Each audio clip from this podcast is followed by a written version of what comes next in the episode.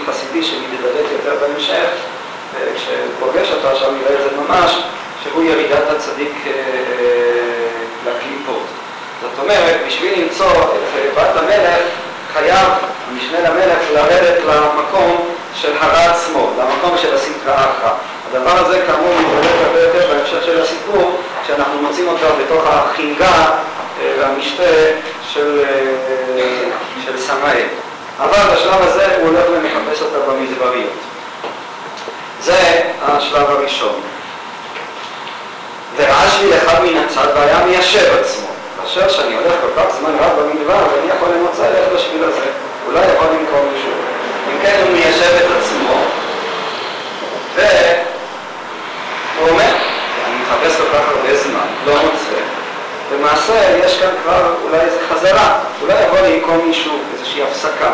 הוא רוצה לצאת מהמדבר ולחזור לנקום מישהו. והיה הולך זמן רב באותו שביל, למעשה אחרי שכבר ממש מהחיפושים שלו במדבר, הוא הולך ודווקא אז הוא מוצא את אותו מבצר שהוא המקום של בת המלך. אותו תהליך עצמו עובר עליו גם בשלב הבא. המבצר הנאה מתוקן, אבל מסביבו עומדים הרבה חיילות, הרבה חיילים. וגם מתיירא מפני החיילות בין לא יניחו לכנוס, והיה מיישב עצמו, ילך ואנסה. אז עוד פעם הוא מיישב את עצמו, ילך ואנסה, מה אני אפסיד, מה יכול לקרות, מקסימום לקרות כמה אה, מכות. והיה מתיירא והיה מיישב עצמו. והיה מתיירא מפני החיילות, והיה מיישב עצמו, ילך ואנסה, והשאיר הסוס, והלך למבצר, והיו מניחים אותו ולא יקרו כלל. אם כן, מה שקורה, כשהוא נכנס, הולך ככה ישר וזהו, ואז מתברר שאף אחד לא אה, עוצר. אם כן, הוא הולך ישר. מה הדבר הזה, התהליך הזה אה, מבטא כאן? למעשה יש כאן אה, סממנים ברסלבים מאוד אופייניים. שני האלמנטים, גם האלמנט שמיישב את עצמו וגם האלמנט שהוא הולך ישר. מה רב נחמן בעצם מביע כאן בדבר הזה? הנקודה הראשונה היא הנקודה של... אולי אשאל אתכם, מה מבטא את הוא מתיירא מהחיילות ומיישב עצמו ילך ואנסה ואז הולך ואף אחד לא עוצר אותו. איך זה קורה? מה... למה אף אחד לא עוצר אותו? מה, מה הוא בעצם מבטא כאן? מה, הדבר הזה אומר? אולי שבדרך כלל בן אדם עושה לעצמו את המחסורים יותר מאשר הם קמים בימים. כלומר, ללא ספק אתה צודק. מה, מה, מה בעצם הדבר שהיה מונע אותו מלהיכנס למבצע? הפחד שלו הפחד שלו, והיה מתיירא מפני החיילות, בין לא יניחו לכנוס, והיה מאשר עצמה לך בנושא. והאלמנט הזה למעשה במובן מסוים חוזר פעמיים. הייתי משווה את זה אולי למה ש... זה למעשה ענף שנה בפסיכולוגיה שנמצא גם אצל פסיכולוגים שונים, פרנקל מכנה אותו בשם התכוונות פרדוקסלית. מה זה התכוונות פרדוקסלית? התכוונות פרדוקסלית פירושו שדווקא כשאתה רוצה משהו, אז אתה לא מצליח להשיג אותו. זאת אומרת, דווקא במקום שאני רוצה לראות חכם, אני אומר את השטויות הכי גדולות, הכי אה, אה, גדולים. ודווקא כשאני מאוד מתאמץ ללכת ולתלות משהו, להתכונן לבחינה, אז השכחה אה, מתגברת אליי וכולי וכולי. זה למעשה בא לידי ביטוי כבר בשלב הראשון, הוא מיישב את עצמו, ותכף נראה מה זה היישוב שהוא מיישב את עצמו, ואחרי שהוא מיישב את עצמו, הוא בעצם מתחרט, חוזר, כל זמן שהוא התאמץ לחפש את בת המלכה, הוא לא מצא אותה. באותו רגע שהוא מתחיל, הוא מחליט בעצם לוותר, כיוון שהוא הולך כל כך הרבה זמן, אז הוא אומר אני אוותר, אני לא אתעקש, אז דווקא אה, אה, באותו שביל, שלמעשה רצה לחזור איתו ליישוב, דווקא אז הוא הולך ומוצא את בת המלכה. יש איזו אמרה יפה של פנחס מיקוביץ' שאומר ש... מה שרודפים אחריו אין, משיג, אין אה, משיגים אותו. אבל מה שתניח לעשות, מתעופף ובא אצלך. אם אה, תבקע כסו של דג גדול, תמצא בתוכו דגים קטנים וראשיהם לאחוריו. כלומר, הדג, אה, זה מובא בבני שכר בעוד מקומות, שהדג הגדול אה, לא רודף אחרי הדגים הקטנים, הוא שט לו, הדגים הקטנים נכנסים לתוכו. אם הוא היה מתחיל לרדוף אחריהם, אז הם היו מתחילים, אז הם היו בורחים ממנו. דווקא העובדה שהוא לא רודף אחריהם, מה שכתוב בגמרא, משיח ומציאת הקרב, ישנו מאמר כזה בגמרא, באים בהיסח הדעת. היסח הדעת הוא למעשה נחוץ בשביל להשיג את המטרה. אם אתה תרוץ אחרי הדבר, או דווקא אם תרוץ אחרי הדבר, דווקא הדבר הזה הוא הדבר שימנע אותך אה, אה, אה, מלהיכנס אה, אליו פנימה. וכך אנחנו מוצאים גם בשלב הראשון, דווקא כשהוא מפסיק לחפש, הוא מחליט לחזור למקום היישוב, דווקא אז לפתע אותו שביל מוליך אותו אה, לבת המלך. כך גם בשלב השני. בשלב השני, וקודם לדבר הזה, לשני השלבים, המושג הזה של את עצמו, שגם עליו אה, תכף ננסה להבין מה הוא אומר. הוא מיישב את עצמו, ואחרי שהוא מיישב את עצמו, אז אה, הוא אומר, אני יכול לנסה, מה אני יכול להפסיד? ואז הוא נכנס, הוא הולך ישר פנימה. כשהוא נכנס ישר פנימה, אז אה, אף אחד לא עוצר אותו, כן? אה, למה אף אחד לא עוצר אותו? אז אה, כמובן שהפירוש המיידי, שכל החיילות הללו אינם, הוא עצמו יוצר אותם. זאת אומרת, הפחד שלו הוא זה שגורם לו, הוא זה שלא מאפשר לו להיכנס פנימה. אם הוא היה מנסה להיכנס פנימה, אז הוא היה רואה שלמעשה אין כאן שום דבר שעוצר אותו. רק הדמיונות שלו, ההיסוסים שלו, המחשבות שלו, הם אלה ש... ש... שמפריעות לו להיכנס. אבל אין צורך אה, להסביר או לחשוב שבאמת אה, החיילים כאן הם רק, אה, הם רק איזה משהו פיקטיבי, הם רק איזה פרי הדמיונות שלו.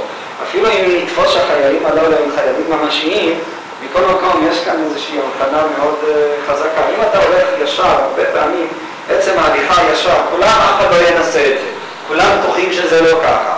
אבל אם אתה מנסה ללכת ישר בתמימות, וזאת הנקודה, אם הוא היה אה, נאמר ונכנס שם למבצר, אבל מסתכל כל רגע, מבקש מהחיילים רשות להיכנס, עושה את עצמו, לא, הוא נכנס, הוא לא שואל אף אחד.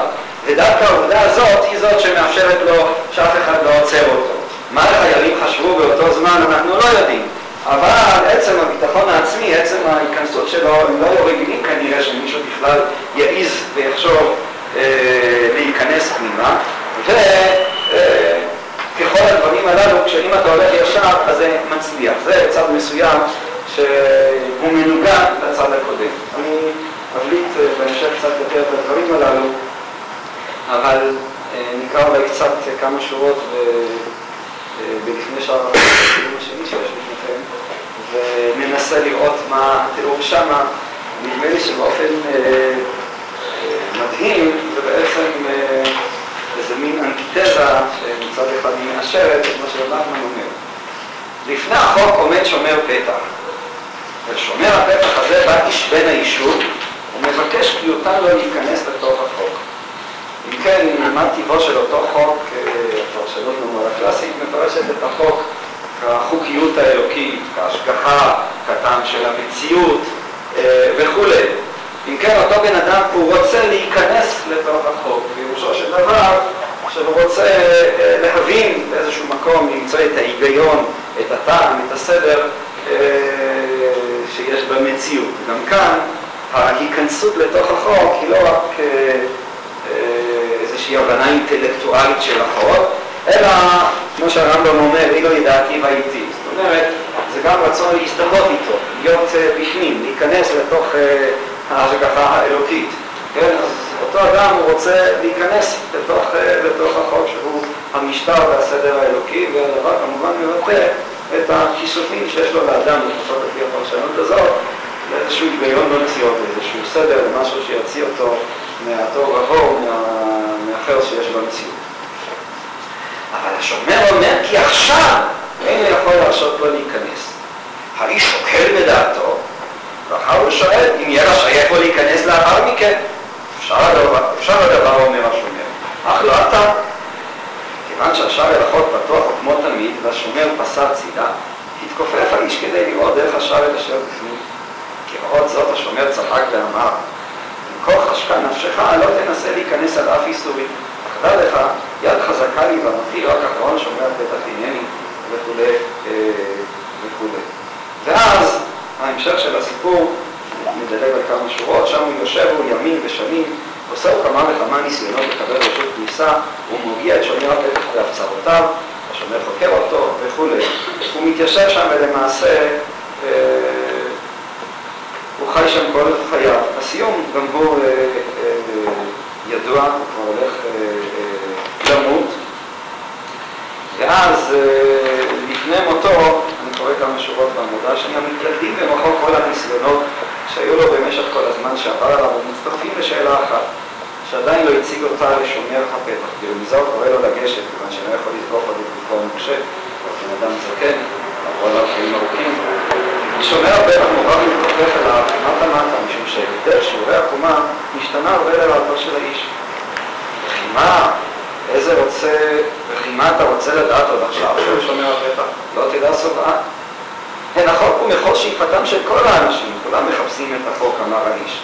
וכיצד זה לא ביקש איש מקדים במשך כל השנים הרבות הללו כי יורשה לו להיכנס? שומר הפתח רואה כאיש עוד מעט ואיננו, כדי שהדתרים יקלטו בחושנייתו הקובע מרים עליו בקולו.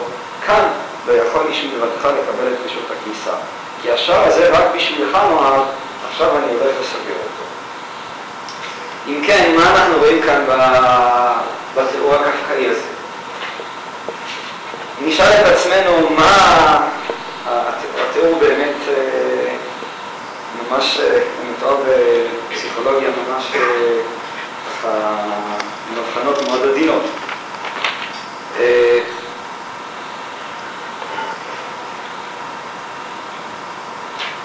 ראשית כמובן שהאיש הוא איש מן היישוב. זאת אומרת, לא איש מן המדבר, וכאן אנחנו רואים את ההנגדה הזאת במדבר היישוב, בא איש מן היישוב. אם כן, האיש מן היישוב הזה, וזאת בעצם הבעיה שלו. הבעיה שלו שהוא ככה בורגני, הוא איש מן היישוב. אם הוא לא היה איש מן היישוב, ייתכן שכן היה מצליח להיכנס לתוך החוק. כיוון שהוא איש מן היישוב, אז ממילא הוא אדם מנומס וכולי, ואז הוא מבקש כי אותנו להיכנס לתוך החוק. מה, הייתם מציגים את הבעיה של אותו איש מן היישוב? איך הייתם, אה, אה, האיש מן היישוב הזה שמחפש את החוק? למה בעצם, או מה מכשיל אותו מלהיכנס לחוק? מה לפי דעתכם?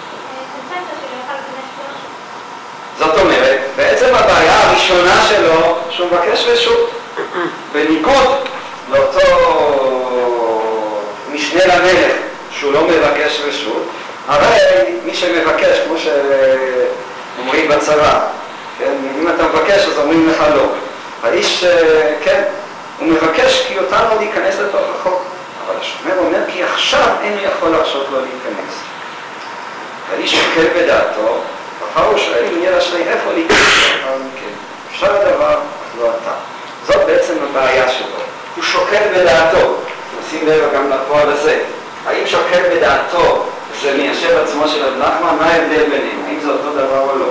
מה, איך הייתם מגדירים את זה? האיש הזה שוקל בדעתו, הוא שואל האם עכשיו, אחר מכן, כן? מה בעצם אתם אומרים שהבעיה היא שהוא מבקש רשות? מה שוקל בדעתו? מה בעצם הבעיה שלו? לא מה? מה את אומרת?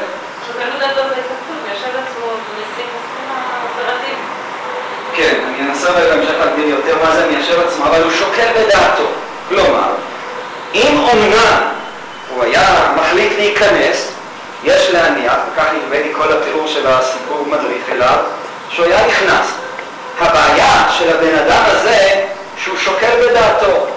הוא אה, נכנס לכל מיני שיקולים. הוא לא מיישב בדעתו, שזאת פעולה מסוג אחר, אלא הוא מתחיל לשקול, לעשות, לא לעשות, כדאי, לא כדאי.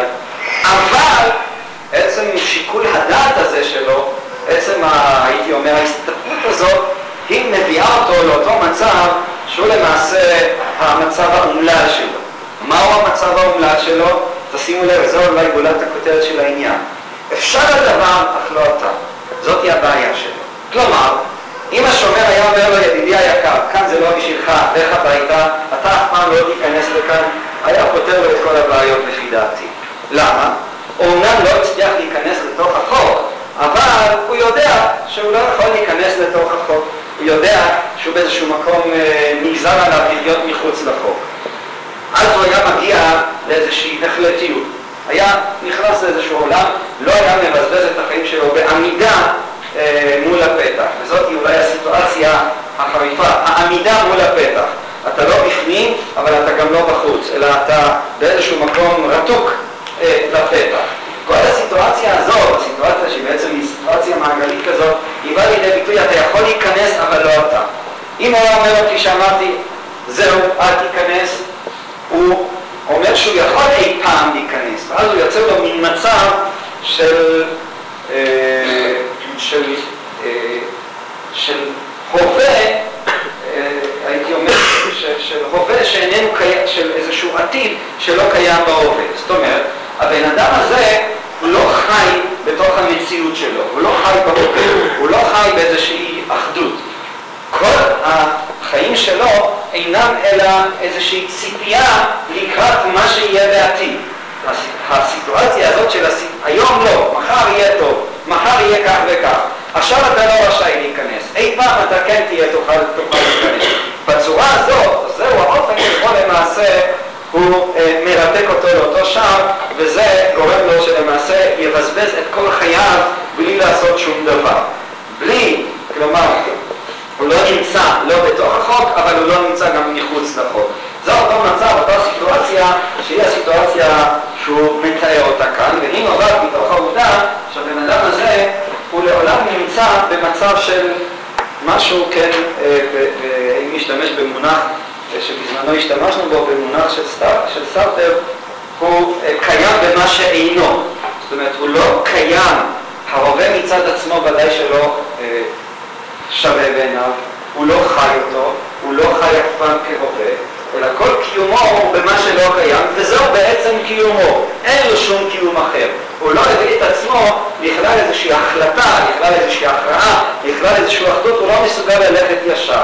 הוא תמיד חי באותו מצב של שוקל בדעתו. ועצם שיקול הדעת הזה מביא אותו, הייתי אומר, למצב כרוני של ספקנות, למצב כרוני שבו הוא בעצם אף פעם לא יכול לצאת מעצמו ואף פעם לא יכול להיכנס לתוך משהו באופן אה, אה, מושלם ובאופן אה, שלם, כשבסופו של חשבון מה שבאמת בולם אותו זאת היא העובדה שהוא מבקש רשות. אם הוא לא היה מבקש רשות, אז יש להניח, הוא היה נכנס, ואני חושב שמבחינה זאת הלקח של הסיפור הוא בדיוק כמו הלקח של רב נחמן, אם הוא היה נכנס לתוך החוק, הוא היה נכנס. הבעיה היא שהוא רוצה משהו שייתן לו רשות להיכנס. אבל באותו רגע שהוא רוצה משהו או מישהו שייתן לו רשות להיכנס, אז התשובה היא שזה עצמו כבר גולם אותו מלהיכנס.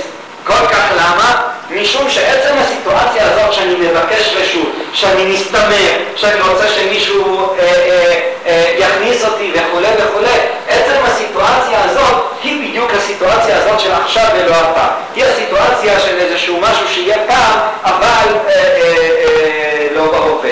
זה בדיוק המצב הזה שהוא מתאר אותו ממש בצורה אומנותית כבירה, שהוא שוקל בדעתו. מתחיל, אם אתה מתחיל לשקול בדעתך, אז התשובה היא, אתה לא תהיה מסוגל להחליט. לא רק שלא תהיה מסוגל להחליט כן, סליחה, רק דקה אחת, אלא גם לא תהיה מסוגל להחליט לא. זאת היא הבעיה. אם תבקש רשות, אז זה לא מצב שבו אתה מזמין סירוב, לא יגידו לך לא, אלא יגידו לך לא, אבל לא אתה. זאת אומרת, ישאיר אותך תלוי באמצע. זאת היא בדיוק הנקודה שהוא מתאר אותה, שהיא הנקודה הזאת, כיוון שאין בו העזה באותו בן אדם, הוא נשאר בן אדם מן היישוב, אז למעשה הוא מבזבז את כל חייו. על למה הוא מבזבז את כל חייו? הוא מבזבז את כל חייו סביב אותו דבר שהוא לא, ובסופו של חשבון, השער אומר זה היה השער שלו, אבל אה, הוא החמיץ, הוא נשאר כל החיים שלו, וזאת בעצם במובן מסוים הסיטואציה שבה אנחנו בדרך כלל חיים. אנחנו תמיד חיים באיזה מין מצב של חוסר שלמות, של חוסר אחדות, ש... וזה נובע מתוך עצם האי היכולת שלנו להיות, להכריע, ללכת. המציאות עצמה היא קיימת בזה שהיא קיימת, בזה שאתה עושה אותה, אתה פועל אותה, אתה הולך. אתה לא הולך אה, משום שמישהו פינס את הדרך, משום שמישהו נתן לך רשות, אלא מה שרב נחמן הרבה מדבר על המושגים ככה של לזרוק את עצמו, אה, להמשיך ללכת, להתחיל לזוז, לא לחפש שמישהו יזיז אותך, לא לחפש איזושהי סיבה שבגללה אתה תתחיל להניע את עצמך וכולי וכולי, אלא תלך. מה שבולם אותך זה עצם ההיסוסים שלך. מה שבולם אותך זה עצם המחשבה אולי. מישהו ייתן לי רשות. אבל אם אתה מבקש רשות, וזה בעצם, או זה מתקשר למושג הזה של ההתכוונות הפרדוקסלית, שעליה דיברת, דיברתי קודם. אני אולי, אה, לפני שאתן מקום לשאול, למה באמת, אה, אה, אם אדם מנסה לעשות משהו, מפעיל את כוח הרצון, אז הרבה פעמים הוא מגיע לתוצאות הפוכות והוא נכשל, כן? יש גם את הסיפור הידוע שמישהו נתנו לו איזה מרבד סמים. אמרו לו, אתה יכול, אה, המרבד הזה, אתה יכול לשבת עליו ולעוף איתו לאן שאתה רוצה, בתנאי שלא תחשוב על פינים לבנים. זה היה התנאי. עכשיו, אה, זהו, אה, המרבד אף פעם לא עף. מה, הסיבה? הסיבה היא אותה, נקודה עצמה, שאצל רב נחמן, וזאת דוגמה אופיינית, כן, לאיזה מין, איך, איך בעצם תופעה פסיכולוגית יכולה להתפרש גם באופן דתי. אנחנו בוודאי לא רואה בעניין הזה רק עניין פסיכולוגי, הוא רואה בזה גם עניין דתי. ויקטור פאקר, ההדרכה שלו, העצה שלו היא לרצות ההפך. אם אתה מפחד ממשהו, אז דווקא תרצה את אותו דבר שאתה מפחד ממנו. אם אתה תרצה אותו, פתאום תראה אה, במקרה הגרוע שהוא לא מעניין אותך בעצם. אבל אה, דווקא כשאתה מפחד להסמיק, אז תבוא ותסמיק. דווקא כשאתה מפחד להגיד שטויות, תגיד שטויות. אז אה, תראה שבסופו של חשבון אתה לא מפחד להגיד שטויות, ואז מילא גם לא תגיד שטויות או משהו כזה. מה אצל נחמן זה יותר, הדרכה חסידית היא לא בדיוק כזאת, אלא היא אחרת. היא אומרת, תלך ישר. אה, למשל בקטע שם טוב הוא אומר שמי שיש לו מחשבות זרות בתפילה, ומחשבות זרות זה גם מחשבות, אה, מתחיל לחשוב על כל מיני דברים, אבל הכוונה היא גם לפיתויי עבירה. בעיקר עבירה שבינו לבינה, אז הבת שם טוב אומר לו, אל תילחם במחשבות הזרות. אם אתה תילחם בהן, אז תראה שככל שתילחם בהן יותר, כך הם יתקפו אותך יותר, כך הם יופיעו עוד יותר מחשבות זרות. מה שאתה צריך לעשות, צריך ללכת ישר, אתה תמשיך להתפלל, עוד לך מחשבות, לא עוד לך, אל תתייחס אליהן. אם תלך ישר, תראה שממילא המחשבות הזרות הללו הן תרדנה ממך. זה בעצם אותה נקודה עצמה שאנחנו מתאר, הנקודה של ההליכה הישרה, הליכה בתמימות. הסיבה היא פשוטה, אה, היא, היא, היא פשוטה אבל מצד שני אה, היא, היא, היא, אה, היא קשורה לכך ש... ש, ש, ש מה ש... היא בסופו של חשבון, אה, זה לא כוח הרצון שלי, אלא, אלא כוח אחר. מה אני מתכוון לומר? אני מתכוון לומר, גם ההסמקה וגם חוסר ההסמקה, אני לא יכול להסמיק בגלל שאני רוצה, אבל אני גם לא יכול להסמיק אה, בגלל שאני לא רוצה. זאת, הייתי אומר, בדוגמה שלנו, פעולה שהיא קשורה לאיזשהו מנגנון הרבה יותר פנימי, הרבה יותר עמוק, מנגנון שכוח הרצון והאינטלקט שלי לא שולט בהם. בשביל לפעול פעולה, שבמונחים החסידיים היא פעולה עצמותית, פעולה אחדותית, אתה צריך ללכת ישר עם עצמך. עצם העובדה שאתה לא רוצה להסמיק, היא עצמה כבר באיזשהו מקום מכוננת אצלך את המנגנון של ההסמקה, ואז ברור שאתה תסמיק או משהו אה, מעין זה. אומרת, ההליכה כאן, הסיטואציה הזאת, אה, היא לא רק נתפסת, ההליכה הישרה, יישוב הדעת מול שיקול הדעת, מול הספקנות, היא נתפסת לא רק כשאלה פסיכולוגית, אלא היא נתפסת למעשה כשאלה דתית. באיזה מובן היא נתפסת כשאלה דתית? במובן הזה, כשאם אדם הולך ישר, הוא למעשה זורק את עצמו לקדוש ברוך הוא, הולך בתמימות, הוא בוטח בקדוש ברוך הוא הולך ישר. כלומר,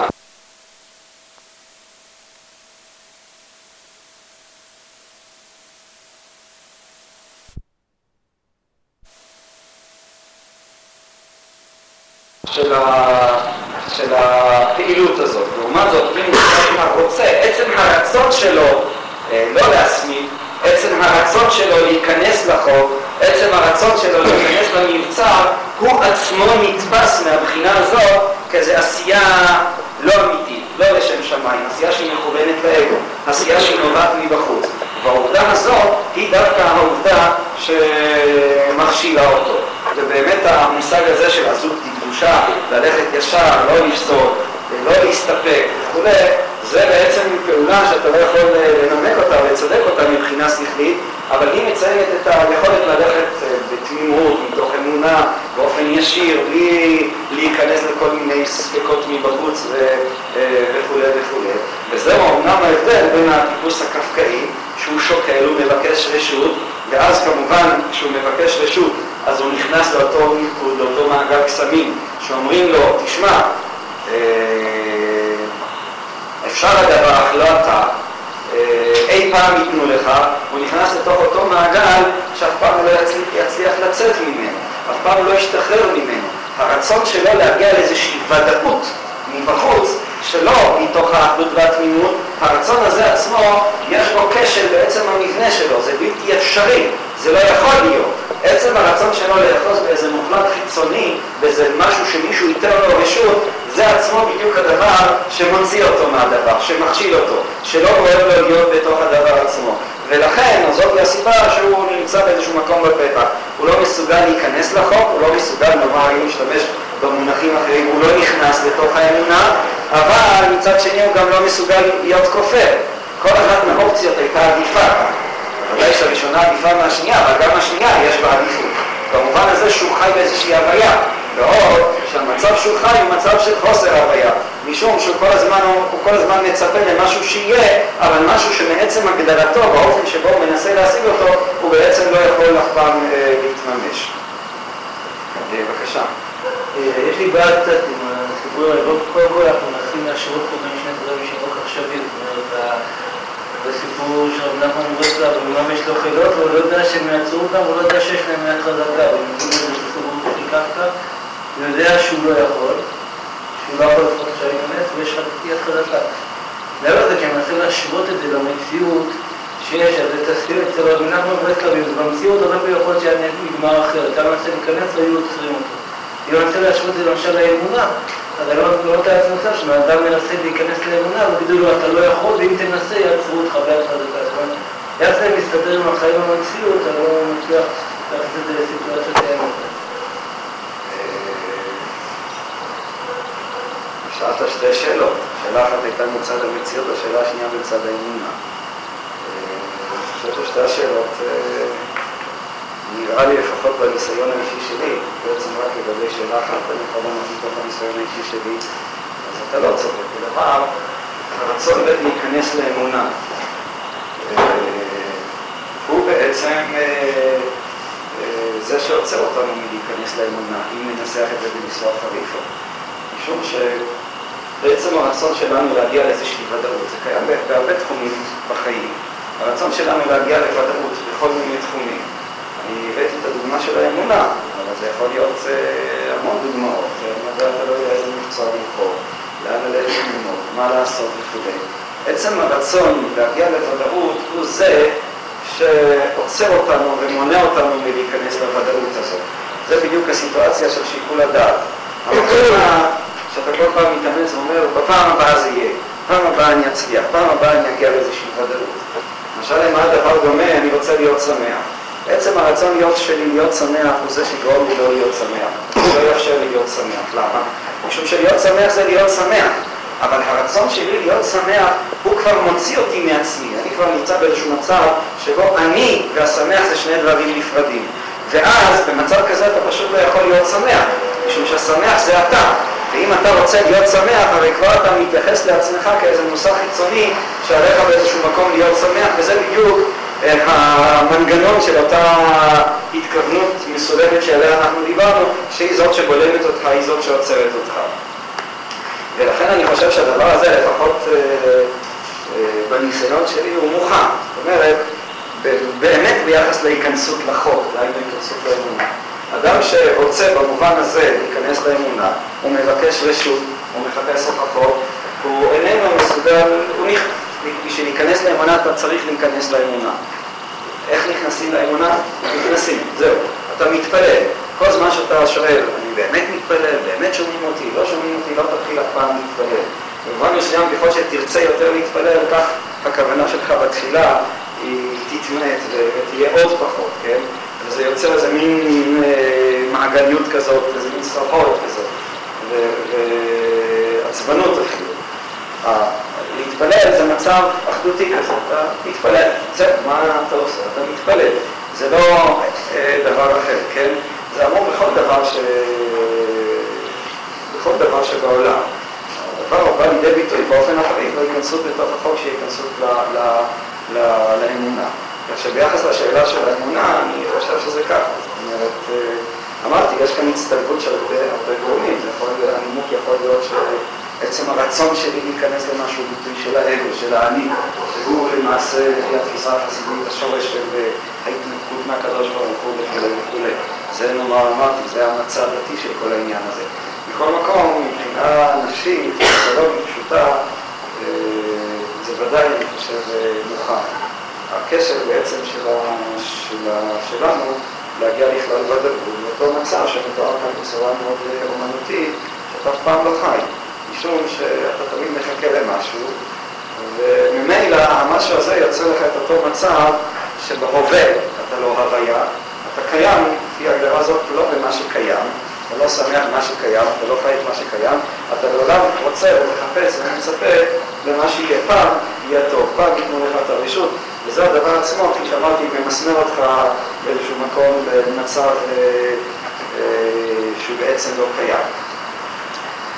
זה השאלה ביחס למציאות, אתה אומר, אה, האם במציאות זה ככה או לא, תנסה.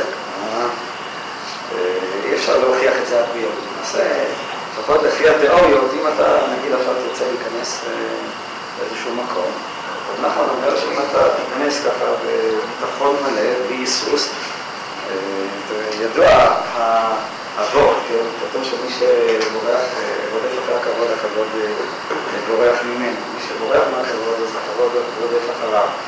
אז שאלה ששואלים, הרבה אנשים בורחים מהכבוד, בכל זאת הכבוד לא רודף אחריהם. התשובה שהם מסתכלים אחורה. זאת אומרת, אם אתה תיכנס, אבל תיכנס. אם אתה תיכנס ואתה תסתכל הצידה וזהו, זה כבר לא יעזור לך. אומרת, אתה צריך ללכת ישר. וזה ודאי מחייב נפשית עמוקה, אה, לא פיקטיבית, אבל החיילים הללו אה, ירגישו היטב מי בא ככה מתוך איזה תמימות וביטחון, ומי למעשה אה, עושה את זה רק בגלל שהוא קרא את הפטנט, הוא מנסה וכולי וכולי. זה, זה ודאי דבר שונה לחלוטין. בבקשה. אתה יכול להבין קצת את הנושא של גאווה מול הענווה. כאן היית אומר שהסיפור של קרקע יש לו יותר ענווה. אם לפני שהוא נכנס, לא העניין של שיקול הדעת, שיקול הדעת זה באמת מה שאומר אותו קצת בעיר. אבל אה, בקשת הרשות, זה מזכיר קצת אה, בקשת הרשות לפני תפילה, ויש בזה איזושהי ענווה שהוא מבקש רשות לפני שהוא נכנס. לעומת העזות של האיש שנכנס לתוך מבצע, אז קצת הענב יותר זה שהוא מבקש רשות. והרבה יותר, זה זה שלא שואל. רגע, ענווה זה לא תמיד צריך, ענווה זה תמיד צריך להרגיש לך או ענווה זה לתפוס איפה זה יכול, איפה יש זה לא.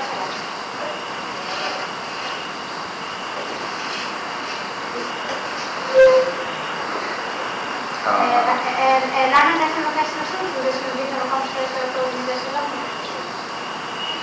הוא טוען שבעצם הוא מבקש רשות, אז זה מבטא יותר ענווה. זה כמו שלפני שמתפללים שמונה עשרה, אז מבקשים יש איזושהי רשות. ואם יש אם אתה טוען שהחליפיות מונעת, אבל דווקא זה של הקשה הוא יותר חליפי מאשר זה שלא בקשה. פן מסוים, יש כאן למעשה שתי שאלות, זה לא כל כך פשוט. אומרת, השאלה שאתה שואל היא שאלה אחרת. השאלה שאתה שאלת, זה נכון שאותו בן אדם הוא ענב, אבל אתה יודע איזה סוג של ענווה, זה אדם מן היישוב, הוא אדם מנומס, הוא רשות, הוא ככה כל דבר שואל את הדודה, את הסבתא, צריך שכולם יסכימו וכו' וכו'. הוא ברוך הוא. מה? הוא שואל את... גם לשאול את הקדוש ברוך הוא, לא תמיד צריך, ממש אתה רוצה לשאול את הקדוש ברוך הוא, הולך, מה? זאת אומרת, הענווה הזאת, יש סוג של ענווה שהיא ענווה מזויפת, במובן הזה שהיא ענווה שנובעת מתוך איזושהי שפלות נפש מסוימת, ענווה של אנשים מהיישוב, יותר מצרים כזה, מין נימוס כזה, צריכים לבקש רשות, כן, מה, רשות וכו' וכו'. בצד מסוים, באותה מידה ענווה היא דבר משובח. יש מצב שאתה צריך ללכת ישר, ללכת מתוך איזושהי עזות, לגמור, לאו דווקא לבקש רשות. אבל איך זה מסתדר עם ביטול העני, זה כבר מתקשר לשאלה הקודמת. באמת זה עניין עדין, עניין קצת סבוק להבין אותו, אני אנסה להסביר אותו, מה, לפחות איך אני מבין את זה.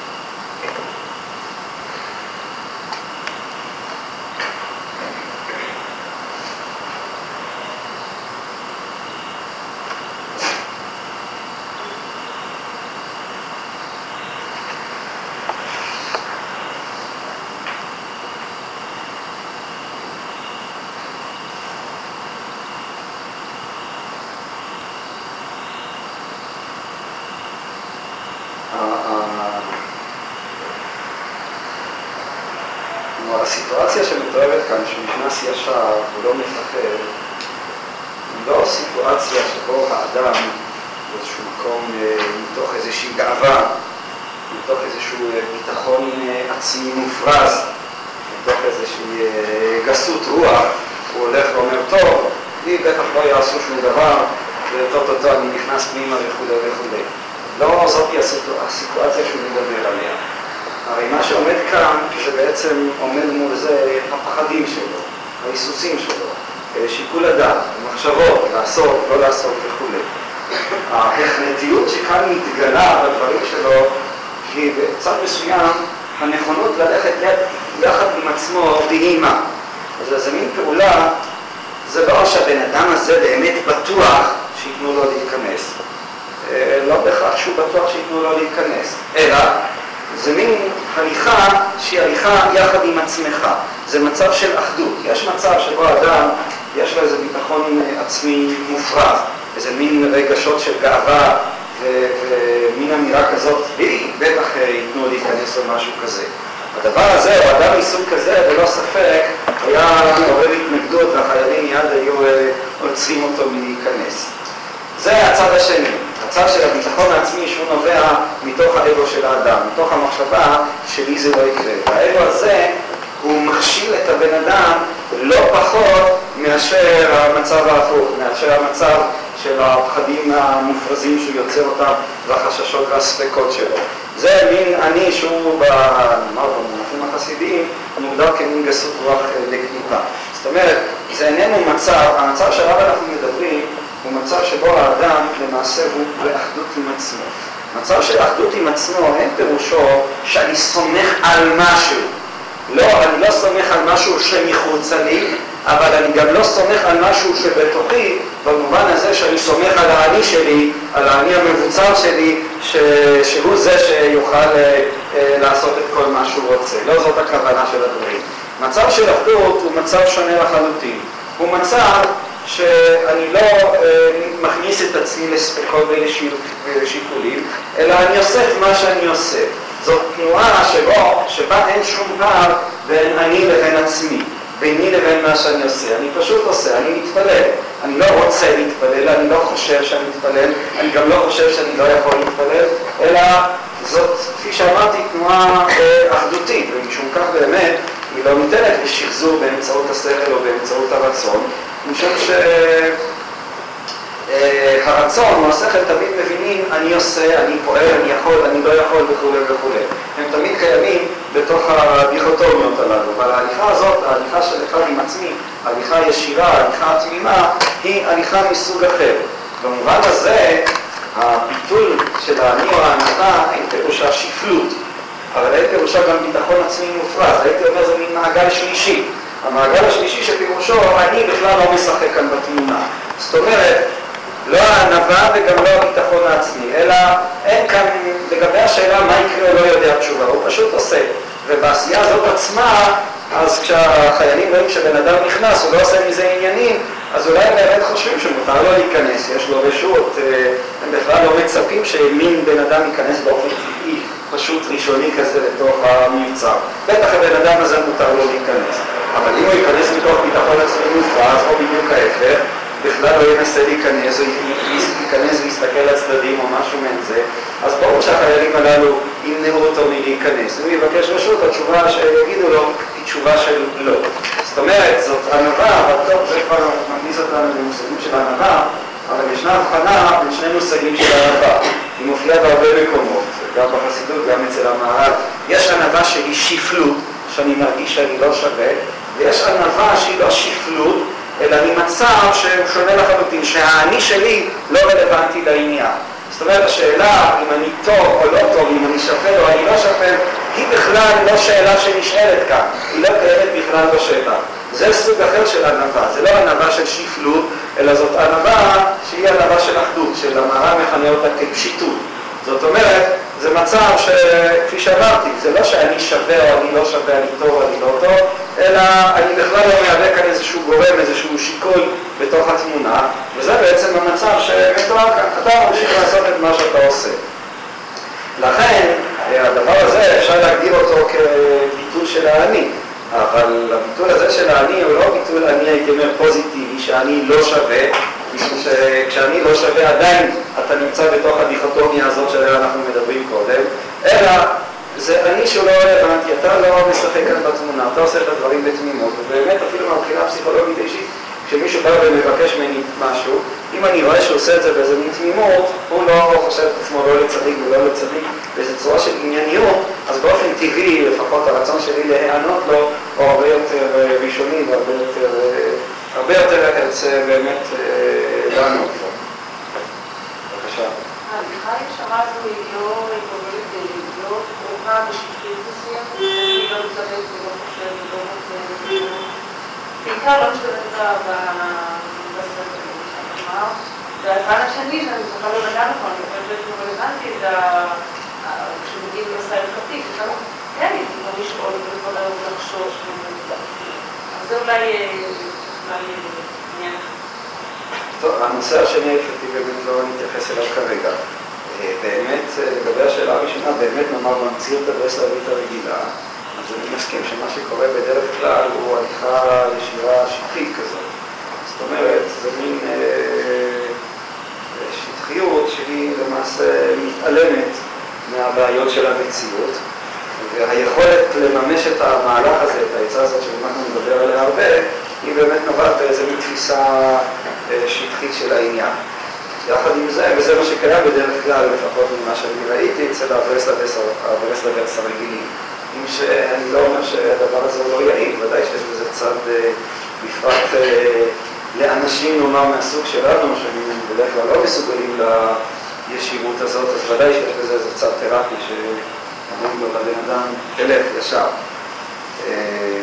אה, מצד שני, אני חושב שזה לא בהכרח מלווה בשטחיות, זה הרבה פעמים תוצאה דווקא של הבנה עמוקה של העניין. כלומר, אם באמת האדם מבין את התהליכים הללו, גם מהבחינה הרוחנית וגם מהבחינה הפסיכולוגית, אז uh, הוא יודע שזאת היא הדרך, שככה המנגנון עובד, שככה העולם נברא, שזה האופן שבו בעצם דברים קיימים. זה מחייב איזו תפיסה אחרת של המציאות. היא בעצם תפיסה רוחנית, או תפיסה דתית של המציאות. והתפיסה הזאת מבינה שבסופו של חשבון אין מניעות חיצוניות. המניעות שבסופו של חשבון הן מניעות שאני בעצמי יוצר אותן, ואם אני אצליח באמת ובתמימות אה, לא ליצור אותם או לא לייצר אותם, אז הדברים יעבדו. איך הם יעבדו? אתה לא יכול להוכיח שהם יעבדו, זה חלק מזה בדיוק הפואנטה. אם אתה רוצה להוכיח שהם יעבדו, אז הם לא יעבדו, כן?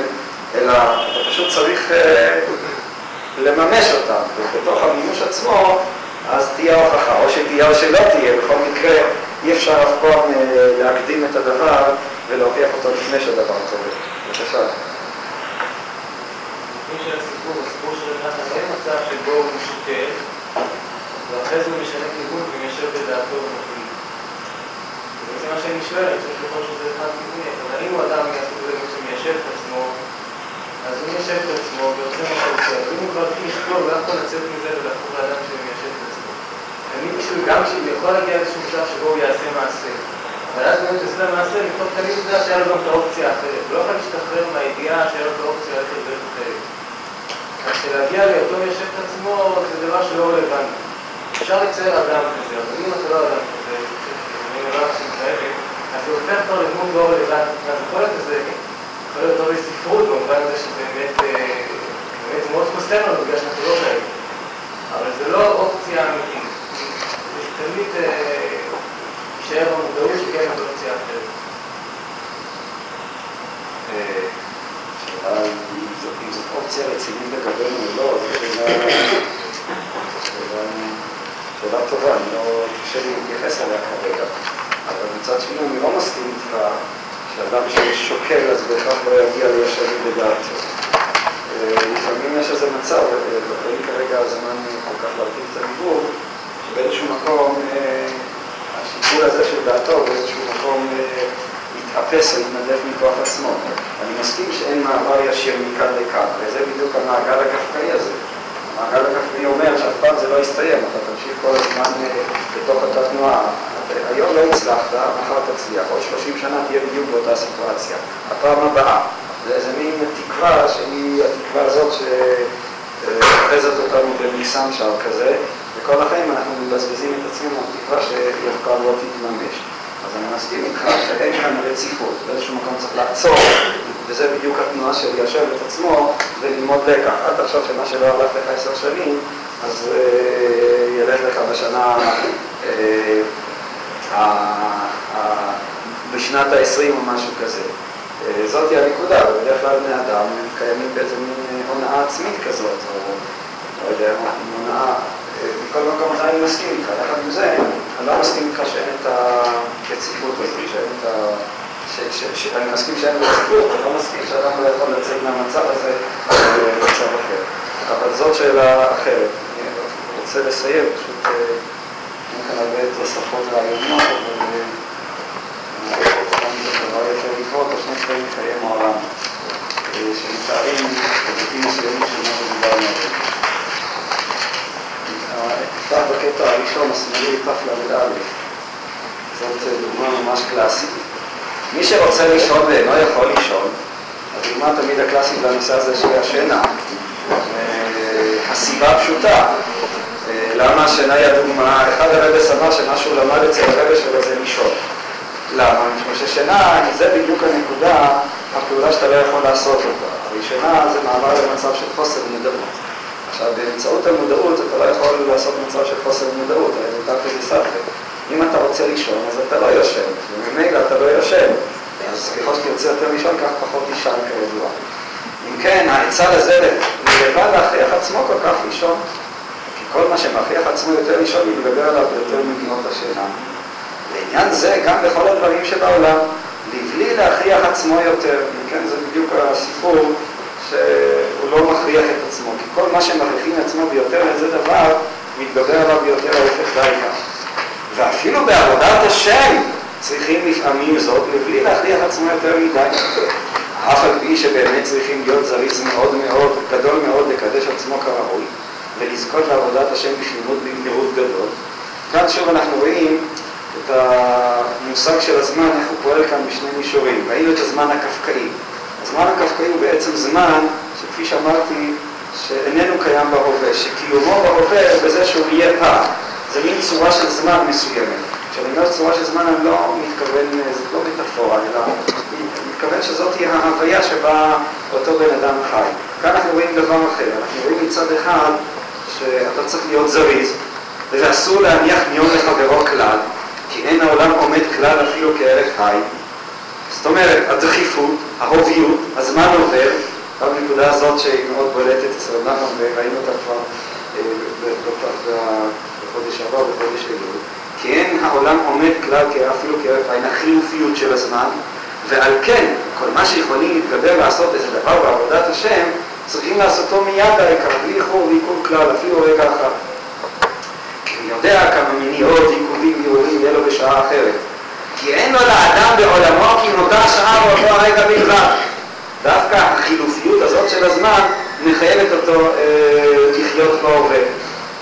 אבל מצד שני, אסור לה לחילופיות הזאת שהיא תשתלט על האדם, שהיא תגרום לו להיות משועבד אה, אה, לאותה עשייה. אף על פי כן, דווקא היכולת לוותר היא בעצם היכולת, שוב באותו פרדוקס שעליו אנחנו מדברים, אה, לממש. אם אתה מסוגל לוותר, אז תוכל להיכנס גם לדבר הזה עצמו. אף על פי כן, לפעמים כשרואים כשמתגברים ומכריחים עצמו לאיזה דבר ואינו עולה בידו, צריכים לפעמים להמתין ולבלי ליפול בדעתו מזה. הנקודה היא גם שלא תתייאש מזה. ולבלי לבלבל דעתו כלל במה שאינו זוכה לאותו דבר. וימתין קצת עד שיבוא איתו.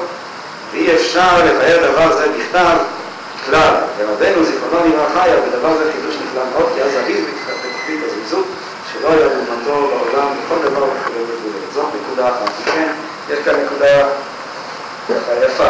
אם אתה רוצה לישון, אתה לא יכול להכריח את עצמך לישון. וזה, כפי שהוא אומר, זה בכל דבר שבעולם. אז מצד אחד הזמן כאן פועל כזמן חילופי. תדע לך, מה שלא תעשה היום לא תעשה מחר. הדחיפות הזאת היא נותנת לאדם את היכולת, את ההרגשה החזקה מאוד של ההווה. מצד שני, בשביל להיות מסוגל לממש את ההוביות הזאת, לחיות בהווה ולא לחיות במה שלא קיים, עליך גם לדעת לוותר.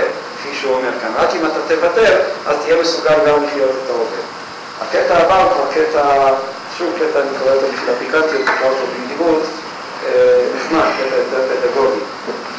אבל אני אומר, יפה מצד אפליקציות, הוא שיש בזה הרבה חוכמת חיים, ושמעתי, זה קשור לדברים יותר מהותיים. אמר שמה שמלמדים דוחקים את התינוק ויודע, על ידי זה אינו יודע התינוק כלל. רק צריכים להיות אומן גדול כזה ללמד את התינוק בהדרגה בלי יום הרבה ובלי דוחק יותר. התינוק זה גם אנחנו בעצמנו. על ידי זה יתפוס יותר ונקה. כי אמר שהמלמד חוזרים לתינוק ואומר לו זכור, זכור, בלשון אשכנז, גידם זה, גידם זה. ואם היה חוזר עמו מעט ונקה, אם הוא לא היה לוחץ אותו בוודאי, היה תופס את הדבר היטב, היה זכור. אחר כך חוזר עמו כל כך ואומר לו כמה פעמים זכור, זכור. אז שאחר כך כשואלים התינוק הפירוש של אותה מקרה, יוכל להיות שישיב התינוק שתרצו כזה, גידם כזה. כי התינוק סובר שאלו התיבות הם העלאה של המקרה. אי אפשר לבאר הדבר הזה וברור למשכיל, ונצרך מאוד על מלמדים וכן לכמה עניינים, כי זהו כלל גדול שלא לדחוק עצמו ביותר על שום דבר רק בהדרגה או בביטון. אי אפשר לבאר כל זה כלל. זאת אומרת, יש כאן איזו נקודה שבאמת אי אפשר להסביר אותה מבחינה שכלית. המעשה שהיה כך היה, שתינוק אחד הליכו אביו לרבנו זיכרונו לברכה, ולימד אותו בכל הדרך שכאשר ייתנו לו משקה לשתות, שאמר סביב מרנן ורבנן וכו'. חזר עמו הרבה הרבה מאוד למען יזכור את האב ולא יתבלבל. אחר כך כשבא התינוק לרבנו זיכרונו לברכה והתחיל לומר סברי לא היה יכול לומר כלל ומתבלבל מאוד, בדיוק כמו אותו בן אדם שמסכים דווקא כשהוא לא רוצה. אמר רבנו זיכרונו לברכה ואמר לאביו, אתם בוודאי לימדתם הרבה, כיבדתם עליו, מאוד שיזכור לומר סברי וכולי כסדר. ובשביל זה לא יכול עכשיו לומר כלום. אם לא הייתם חוזרים עמו כל כך, בוודאי יכול לומר כראוי, ואז אמר רבנו זיכרונו לברכה, הנה השיחה נחה. מי כתב?